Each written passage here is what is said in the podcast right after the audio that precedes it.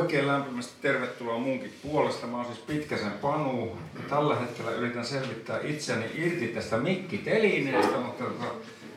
No niin, kato kohta se lähtee.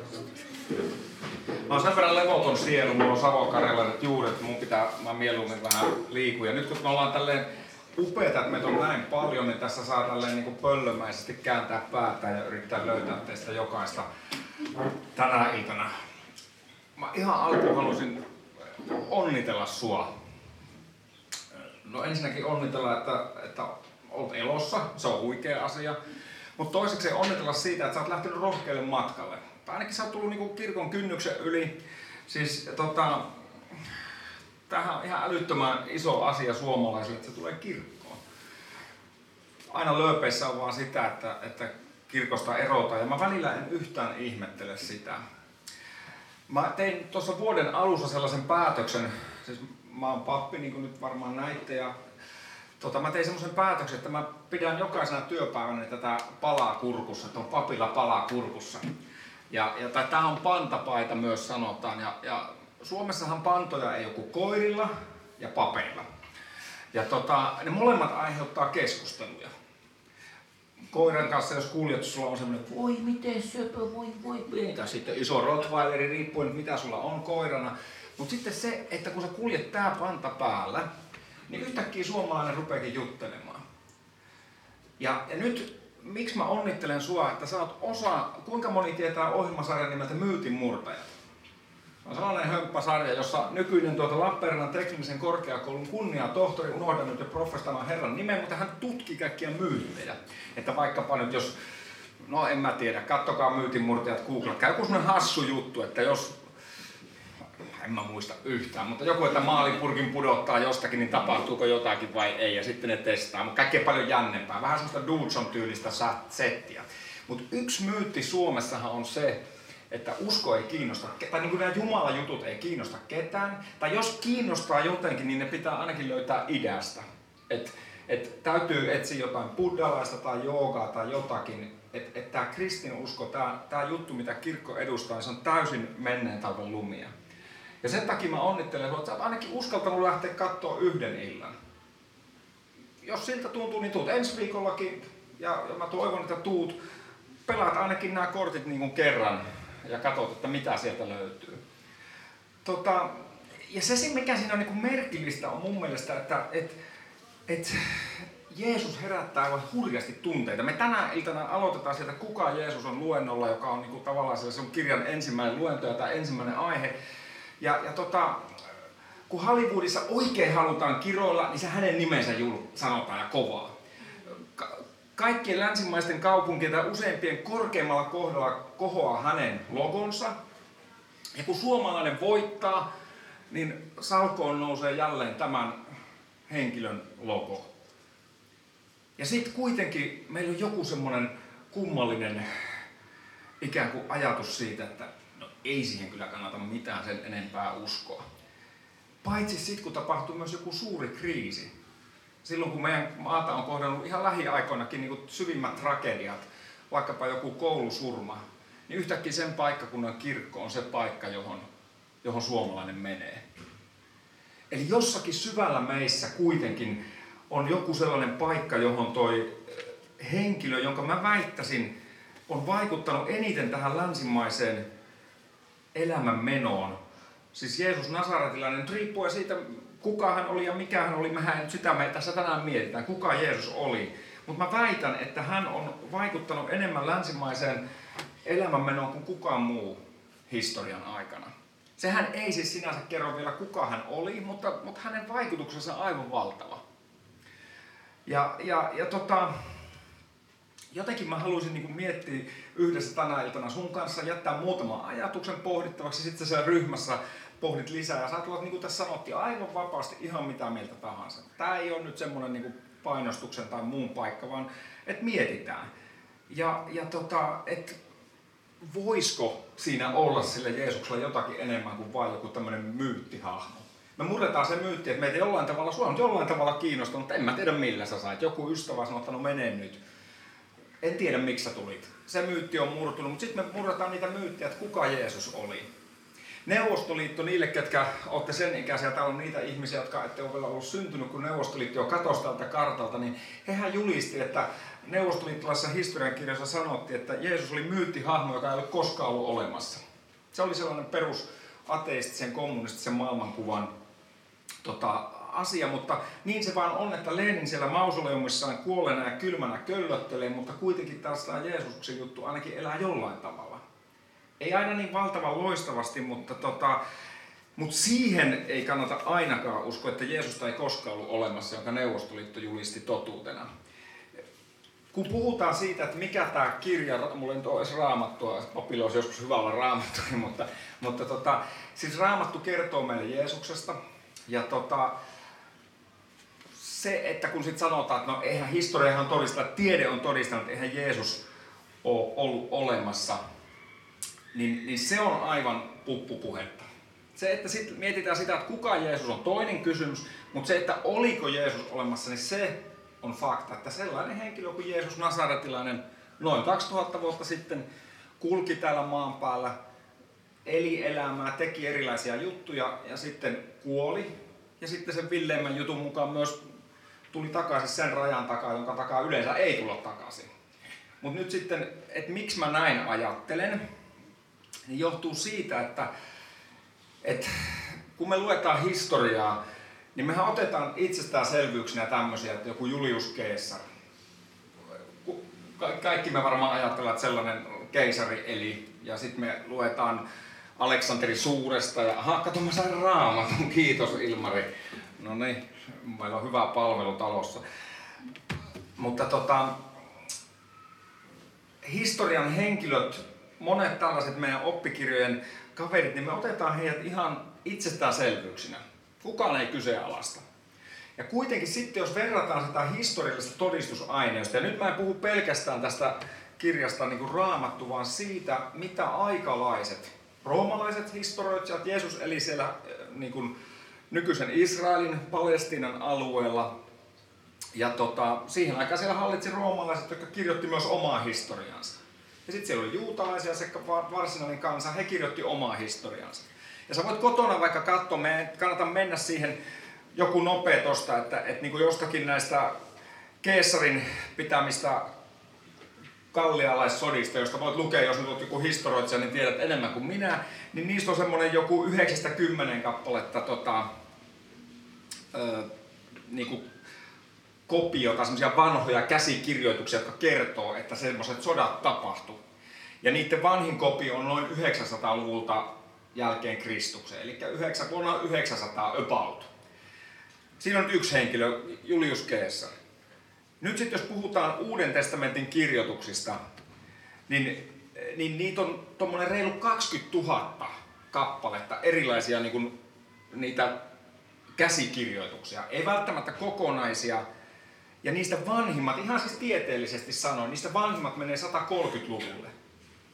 Eli noin sata vuotta siitä, kun Jeesus eli, kuoli ja vaikutti, niin sata vuotta myöhemmin kirjoitettuja dokumentteja löytyy jo tosi paljon.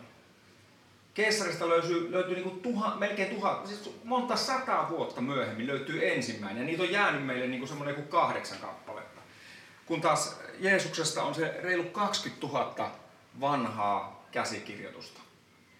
Eli, eli siis tavallaan se, että, että joka tapauksessa silloin noin pari tuhatta vuotta sitten jotkut ihmiset laitto Uuden testamentin, se joka nyt kertoo siitä Jeesuksen syntymästä, jota jouluna muistellaan ja sitten pääsiäisenä hänen kuolemasta ja tästä, niin, niin, niin pari tuhatta vuotta sitten ihmiset kirjoitti sen tarinan suunnilleen silleen, kun, niin kuin me nyt tänä päivänä suomeksi se luetaan.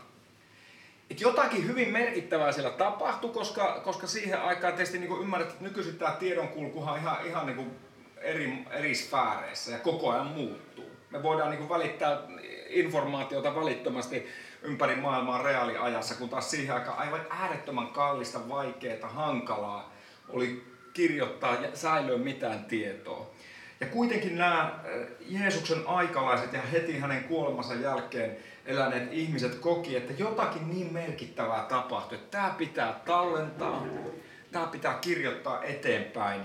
Ja jotenkin se on niin kuin se mun mielestä se lähtöajatus, kun mietit tätä alfaa ja mietit yleensäkin sitä, että mikä sun suhde on kristinuskoon, Jeesuksen sanomaan, siitä kuka hän on, niin se, että ainakin sun pitää ottaa se huomio, että historian mukaan tällainen henkilö, rakennusmies, puuseppä, kuka hän olikaan, niin hän sitten eli, vaikutti ja aikalaiset kirjasi tällaisia asioita kasaan.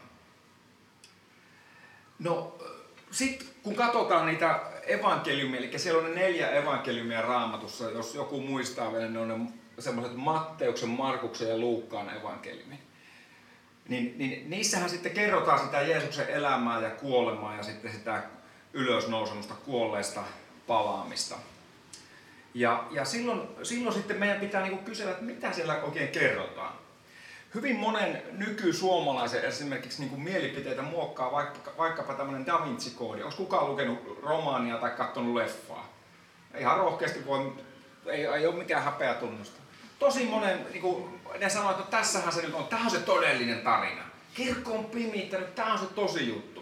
No itse Dan Brown, joka sen kirjoitti, niin hän sanoi, että eihän mitään ole, tämä on fiktiivinen juttu. Pisti vaan hyvän mehukkaan tarina ja hyvät hillot kääri sillä. Ja, ja sitten me ajatellaan, että no tämähän se juttu olikin.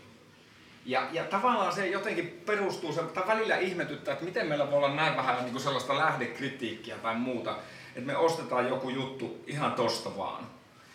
Se Uuden testamentin kuva Jeesuksesta on hyvin erilainen. Se ensimmäinen asia, mikä sieltä aina paistaa läpi, on se, että Jeesus oli ihan todellisesti ihminen. Hän oli siis ihminen niin kuin sinä ja minä. Hänen piti syödä, Ehkä sille ei nyt ollut kanakeittoa tai mistä minä tiedän, mitä ne siihen aikaan söi. Mutta hän söi safkaa.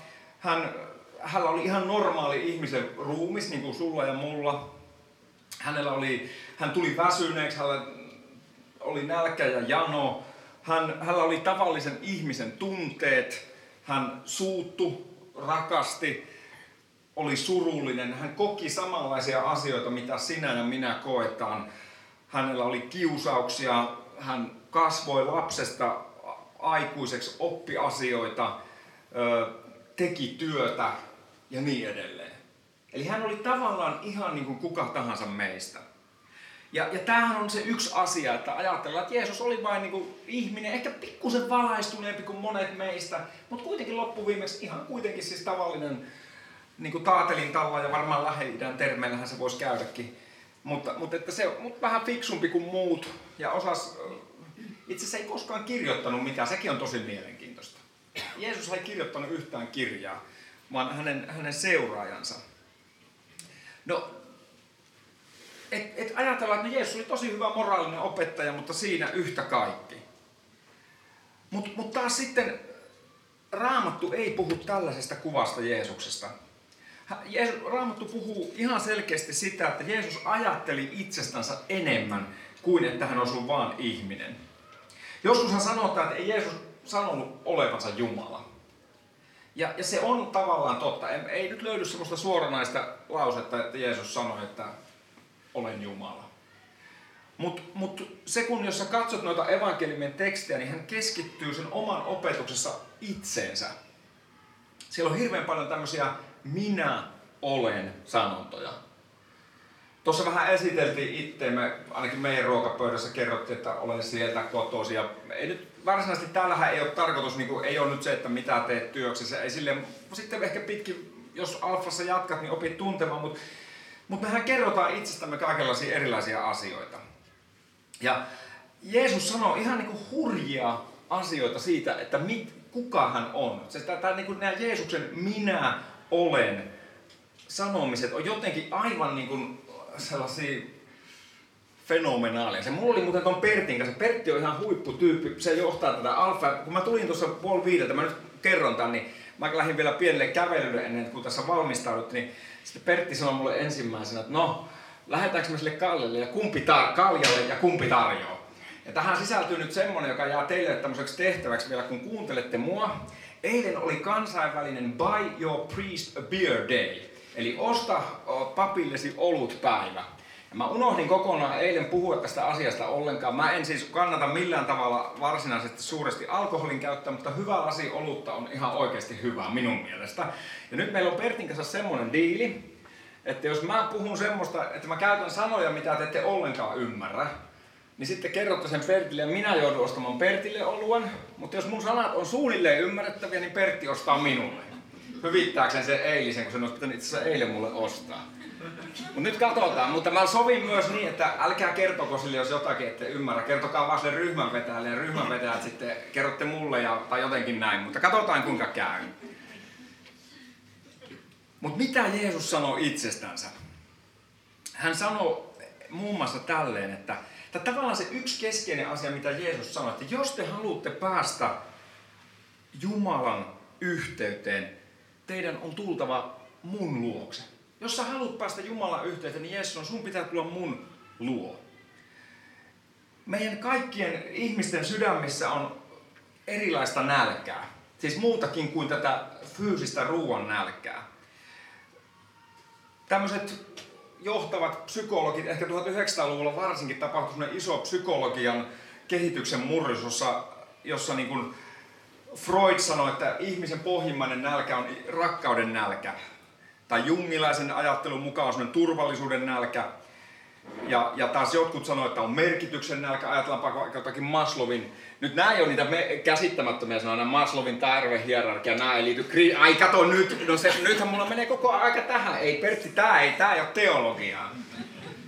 Mutta te ymmärrätte, että on erilaisia sellainen merkityksen nälkä on ehkä kaikkein niin kuin syvällisin myös tässä länsimaissa, jossa tietyt perustarpeet on täytetty, mutta sitten me ihmetellään, että minkä ihmeen takia mä oon yleensä eställä maaplaneetalla.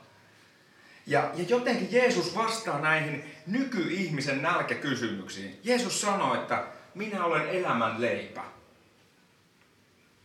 Jeesus sanoi, että jos te tavallaan tahdotte tyydyttää sen elämän merkityksen nälkäne, tai mikä se sun niin se syvin pelko on, tai se semmoinen, johon sä kaipaat, jos sä pelkäät tai oot epätoivonen, oot masentunut tai oot ollut. Jeesus sanoi tällaisia, minä olen maailman valo. Ja Jeesus sanoi, että kuka seuraa mua, niin se ei enää kulje pimeässä, ei kulje siellä niin kuin elämän sumussa, vaan hänellä on valo omassa elämässä. Tosi monet pelkää kuolemaa. Se on ihan luonnollinen, koska kuolema on se suuri tuntematon, joka meitä kaikkia odottaa. Mä toisinaan pappina sanon, että mä en mitään muuta voi luvata, kun se, että jokainen meistä kuolee. Jonain päivänä. Mun on kuoltava jonain päivänä. Ja se, se uutinen on myös niin kuin, valitettavasti, tai miten se sanotaan, mutta se on meille kaikille edessä. Ja Jeesus sanoi, että minä olen ylösnousemus ja elämä. Ja, ja jatko niin, että jos jokainen, joka uskoo minuun, ei ikinä kuole, ja joka, tai joka elää ja uskoo minua, ei ikinä kuole. Jeesus sanoi, että hän on tie, totuus ja elämä. Tällaisia isoja asioita. Hän sanoi, että, että jos, teillä on, jos te etsitte niin kuin suuntaa elämässä, niin mä oon se tie. Mä oon totuus, mä oon se elämä, jota kannattaa elää. Jeesus sanoi, että mä annan jokaiselle, joka tulee mun luokse levon. Tosi isoja sanoja hän sanoi itsestänsä. Ja sitten hän sanoi myös näin, että seuraa minua. Jos te kelaatte nyt silleen, että, että tota, mä lähtisin tuohon nyt johonkin tänne Munkkiniemen kaduille ja sanoisin, että by the way, minä olen tie ja totuus ja elämä. Tätä seuratkaa minua. Niin kyllähän kohta joku soittaisi jonkun piipaa auto ja sanoisi, että nyt on papilla lähtenyt vähän lapasesta tämä homma. Ja jotakin tällaista nyt on se, että Jeesus sanoo asioita niin kuin itsestänsä. Minä olen elämän leipä. Jos mä lähtisin tälleen, tai mä puhuisin tuolta pöntöstä jonain sunnuntaina, niin kyllä mä toivoisin, että joku taluttaisi mut pois sieltä ja sanoisi, että nyt Panu ei ole ihan, tota, ei ole ehkä ihan paras päivä, että, että saatetaan sut pois tästä. Ja, ja niin Jeesus sanoo, että kun me tavallaan otetaan hänet vastaan, miten se sitten tapahtuukin, uskotaan häneen, niin me otetaan samalla vastaan, me otetaan oman elämämme, toivotetaan Jumala tervetulleeksi. Ja sitten hän sanoo niinkin, että kun sä oot nähnyt mut, niin sä oot nähnyt Jumalan. Eli hän rinnasti itsensä kyllä Jumalaan. Ja, ja sitten toinen, mitä Jeesus sanoo erilaisissa kohdissa noissa evankeliumissa, hän oli sanonut, että kaikki se, mikä sun elämässä painaa, hän sanoi tietyille ihmisille, että jos sun elämä on niin kuin sekaisin, mä annan sen kaiken anteeksi. No kuka voi oikein antaa mitään? Suomessa oli, tai kai se vieläkin jonkin sorttinen tämmöinen presidentin armahdus, mutta että jos on elämä sekaisin ja sä oot tehnyt kaikenlaista, niin että hei, That's fine, että mä, mä hoidan tämän. Mä pystyn antamaan nämä anteeksi. Jeesus otti itsellensä semmoisen aseman, jota oikein ihmiselle ei kuulu.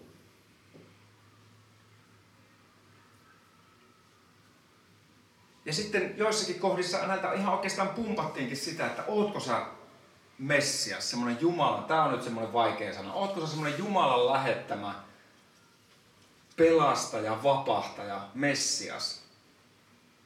Ja Jeesus sanoi, että olen. Ja oikeastaan sen takia Jeesus sitten joutui ristille, koska hän, hän teki, hän rinnasti itsensä Jumalaan, sen, sen aikaisten juutalaisten ymmärryksen mukaan Jeesus rinnasti itsensä Jumalaan. Ja nyt näähän on niin kuin laitettava koetukselle. Niin kuin mä sanoin, että jos mä lähtisin puhumaan tällaisia, tai sitten esimerkiksi siis, tietysti tosi surullisissa elämäntilanteissa, jossakin mielisairaalassahan on ihmisiä, jotka kuvittelee olevansa vaikka mitä. Se klassinen, että joku kuvittelee olevansa Napoleon tai, tai, tai, tai kuka, mikä se oli se prinsessa, se on sieltä elokuva sieltä Nikkilästä itse asiassa kaunis elokuva sinänsä ja sitten tietysti mielenkiintoista mitä, mutta kuitenkin siis ajatus siitä, että ihminen luulee olevansa jotakin, mitä hän ei oikeasti ole. Ja, ja nyt sitten tietysti pitää miettiä se, että, että onko näissä Jeesuksen väittämiset, mikä se hänen juttunsa oli. Ja, ja nyt tavallaan meillä on kolme loogista vaihtoehtoa. Et jos Jeesus puhuu tällaisia asioita, koska mun mielestä niin kuin historia todistaa, että tämmöinen kaveri eli, niin lähellä hänen aikansa kirjoitettiin näitä kirjoja, Eli, eli jotenkin niihin, näihin aikalaiskertomuksiin joku paino, tai niille, mä annan niille ison painoarvon. Ja silloin pitää miettiä, että ensimmäinen vaihtoehto on se, että Jeesus tiesi, että se on valetta, mitä se sanoo, niin silloin hän on niin pahimmalla luokan huijari. No toinen vaihtoehto on se, että hän ei tiennyt, ja silloin hän olisi pitänyt olla todellakin tämmöinen, niin kuin, niin kuin, että se olisi ollut ihan niin kuin mielisairaala tapaus ja se olisi pitänyt toimittaa jonnekin hoitoon. Mutta kolmas vaihtoehto oikeastaan on vaan se, että Jeesus oli se, joka hän väitti olevansa. Ja se jättääkin sitten mielenkiintoisen yhtälön sulle ja mulle ratkaistava. Että jos Jeesus oli se, mitä hän väitti olevansa, niin, niin miten me siihen vastataan? No mitä näistä kolmesta eri vaihtoehdosta voidaan, niin kuin, miten niitä voidaan punnita? Jos ajatellaan, että oliko Jeesus niin kuin A, että hän vaan valehteli, tiesi valehtelevansa ja eli tälleen, tai sitten se oli niin harhainen, että ei tiennyt edes valehtelevansa, mutta eli vaan tälleen, vai onko ne totta, mitä hän sanoi. Niin kuin mä sanoin, että Jeesus on vaikuttanut eniten länsimaiseen historiaan, mä väitän näin. Se on mielenkiintoista, että ne ristilippumaat, meillä on hyvin monia ongelmia Suomessa, mutta ristilippumaat on niitä maita, joissa korruptio on vähäisintä, tasa-arvo on maailman parasta luokkaa, meillä on, meillä on sosiaalihuolto. Me voidaan sanoa, että nämä on joidenkin poliittisten liikkeiden su- su- Suomia, mutta mä väitän, että ne on niin kuin Jeesuksen opetusten mukaisia, jossa hän antaa sellaisia moraalisia sääntöjä, että rakasta lähimmäistäsi niin itse, sen minkä toivoisit toisen tekevän sulle, tee se hänelle. Ja jotenkin se meidän, meidän niin kuin moraalin käsityksen moni perusta täällä länsimaissa perustuu siihen, mitä Jeesus opetti niin on aika vaikea ajatella, että olisiko tämmöinen täysin harhainen niin kuin mielipuoli tai umpikierro valehtelija pystynyt opettaa tällaisia asioita. No toisaalta sitten taas oli nämä teot. Nämä kaverit, jotka, jotka näki Jeesuksen, eli hänen kanssaan, niin ne näki ihan niin kuin hurjia juttuja, missä ne niin kuin näki, että Jeesus teki erilaisia asioita, joihin tämän maailman käsityskyky ei riitä.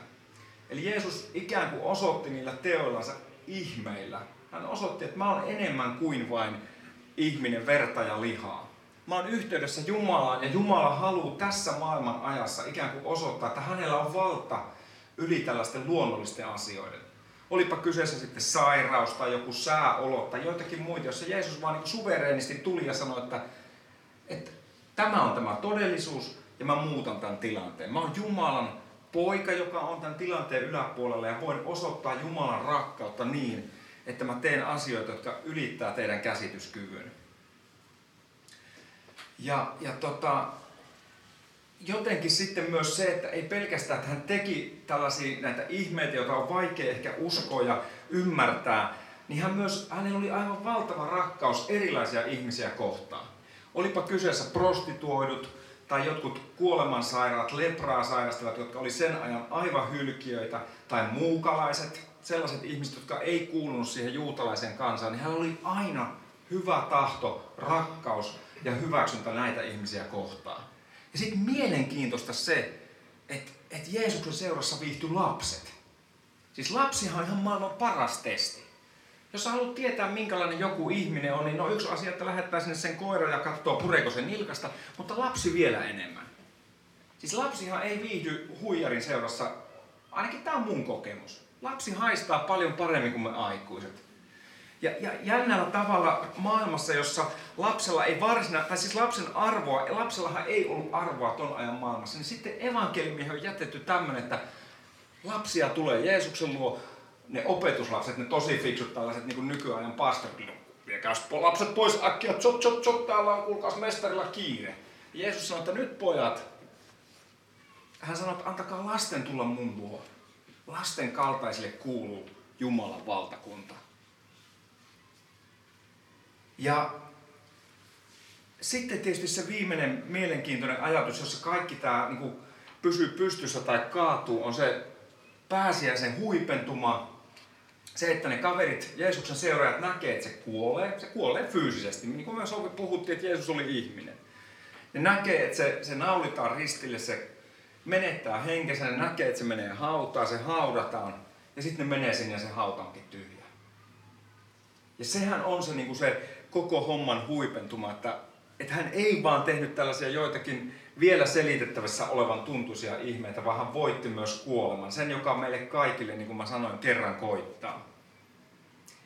Ja on, mene, on monenlaisia erilaisia teorioita keksitty, että mitä siinä olisi voinut tapahtua, että Jeesus ei kuollutkaan siellä ristillä tai, tai tota, opetuslapset ryösti sen ruumiin tai, tai tota, että ne viranomaiset olisi ryöstänyt ruumiin, että mitä siellä oikein tapahtui. Jotkut haudanryöstäjät varasti ja ne sai jotain siitä hyötyä, mutta on niin tosi ontuvia teorioita. Ja, ja jotenkin se historiallisesti se, mikä mulle on puhuttelevina, kun mä oon tätä itsekin yrittänyt tietysti räknätä, että onko mä nyt ostanut vaan jonkun niin kuin tarun, on se, että, että se historia myös, jota maallinen historia kirjoitti Jeesuksen seuraajista, oli se, että ne oli täysin pelottomia. Nämä Rooman keisarit, ne sanoivat, että, että tota, jos sä et kumarra keisaria, vaan seuraa tätä Jeesusta, niin se on sitten kissan ruokaa stadionilla tai, tai muuten telotus. Et ei mitään muuta kuin sanot, että, että keisari on Jumala, Jeesus ei ole Jumala ja kaikki on hyvin. Voit palvoa häntä jonakin niin kuin omana Jumalana, mutta keisari on se suurin Herra ja Jumala. Ja nämä opetuslapset, joka ei ole edes niin paljon täällä raamatussa, vaan muissa historian kirjoissa, ne painu katakompeihin, ne kuoli mieluummin kuin että ne olisi kieltänyt Jeesuksen. Mulle se on ihan käsittämätön yhteydet, että minkä ihmeen takia ne olisi tehnyt sen. Jos ne olisi tiennyt, että no ei muuta kuin sanoa vaan, että okei, okay, keisari on herra, jatketaan elämää, business as usual. Ja mä väitän, että sen suurin syy on se, että ne oikeasti näki Jeesuksen, kun hän nousi kuolleista. Ne näki, että ei kerta kaikkiaan, tossa se nyt on. Ja se muutti heidän elämänsä, se muutti heidän niin kuin, perheidensä, ystäviensä elämää. Sitä kautta kristinusko sai alkunsa. Se muutti koko Rooman valtakunnan ja lopulta niin, että siitä tuli sitten se vallitseva uskonto, koska niin moni näki sen rakkauden, joka Jeesuksella oli ollut ensin erilaisiin ihmisiin, ja sitten se rakkaus välittyi näiden ihmisten kautta sinne ympäröivään Rooman yhteiskuntaan. Ja ihan samalla tavalla kuin tota, Jeesus rakasti radikaalisti erilaisia ihmisiä, kirkon yksi suurimpia niin kuin kasvuvaroja tai kasvun syitä oli se, että ne rakasti samalla tavalla kuin Jeesus. Kaikkia marginalisoituja, syrjäytyneitä, ihmisiä, joilla ei ollut mitään. He olivat nähneet, että Jeesus elää. Jos, jos mut surmataankin, niin tämän puolesta kannattaa kuolla, koska mä tiedän, että niin kuin Jeesus nousi kuolleista, mullakin on siihen maa. Tai mä, mä tuun saamaan saman ylösnousemuksen. Ja sitten tietysti ihan viimeisenä asiana se, että, että niin kuin me aloitettiin siitä, että, että kirkko kuihtuu meillä täällä länsimaissa, näin me kuullaan, ja se on tavallaan, että se onkin totta. Mutta kristinusko maailmanlaajuisesti voi paremmin kuin koskaan. Sen painopiste on siirtynyt eteläiselle pallonpuoliskolle, itään kehittyviin kehitysmaihin. Siellä ihmisiä, tai kristin, kristiusko kasvaa erittäin voimakkaasti ympäri maailman. Ja, ja tämä sama tarina muuttaa edelleen ihmisten sydämiä. Ja, ja sitten niin kuin loppuviimeksi se, että mistä mä nyt ajattelen, että kuka Jeesus on ja miksi hän on se, kuka hän väittää olevansa raamatun lehdillä, on se, että mä juttelen hänen kanssaan päivittäin. Et mä oon itse kokenut, että näin se on. Hän puhuu mulle mun, kun mä luen raamattua tai mä ajattelen näitä asioita ja, ja jotenkin koen, että hän kulkee mun kanssa ihan samalla tavalla kuin hän kulki kerran täällä maan päällä, niin nyt hän täällä, täällä jeesaa ja kulkee mun kanssa.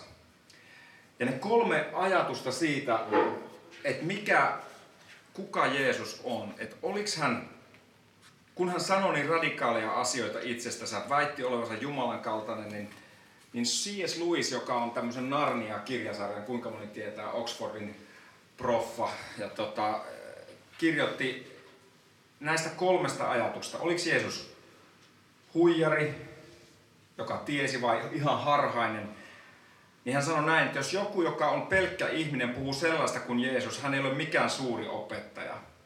Hän on joko hullu tai sitten hän on itse paholainen helvetistä. Eli hän on niin sekasi, tai sitten hän on ihan, tota, no mä luen ihan suoraan. Sinun on tehtävä valintasi näistä vaihtoehdoista, Luis kirjoittaa. Joko Jeesus oli ja on Jumalan poika, tai sitten hän on hullu tai jotakin sitä pahempaa. Mutta älä yritäkään holhaavin äänenpainoin selittää sitä, että hän oli suuri ihminen ja opettaja. Sitä mahdollisuutta Jeesus ei meille jätä. Se ei ollut hänen tarkoituksensa. Evankeliumit kertoo meille miehestä, joka uskoo olevansa enemmän kuin ihminen. Ja tohon miehen mä oon laittanut elämäni toivon. Mä toivotan oikein hyvää tota, alfa-matkaa itse kullekin teistä ja rohkeita ja reippaita keskusteluja. Olkaa eri mieltä, olkaa samaa mieltä, olkaa ihan mitä mieltä tahansa. Etsikää ja, ja tota, löytäkää ja menkää kahville.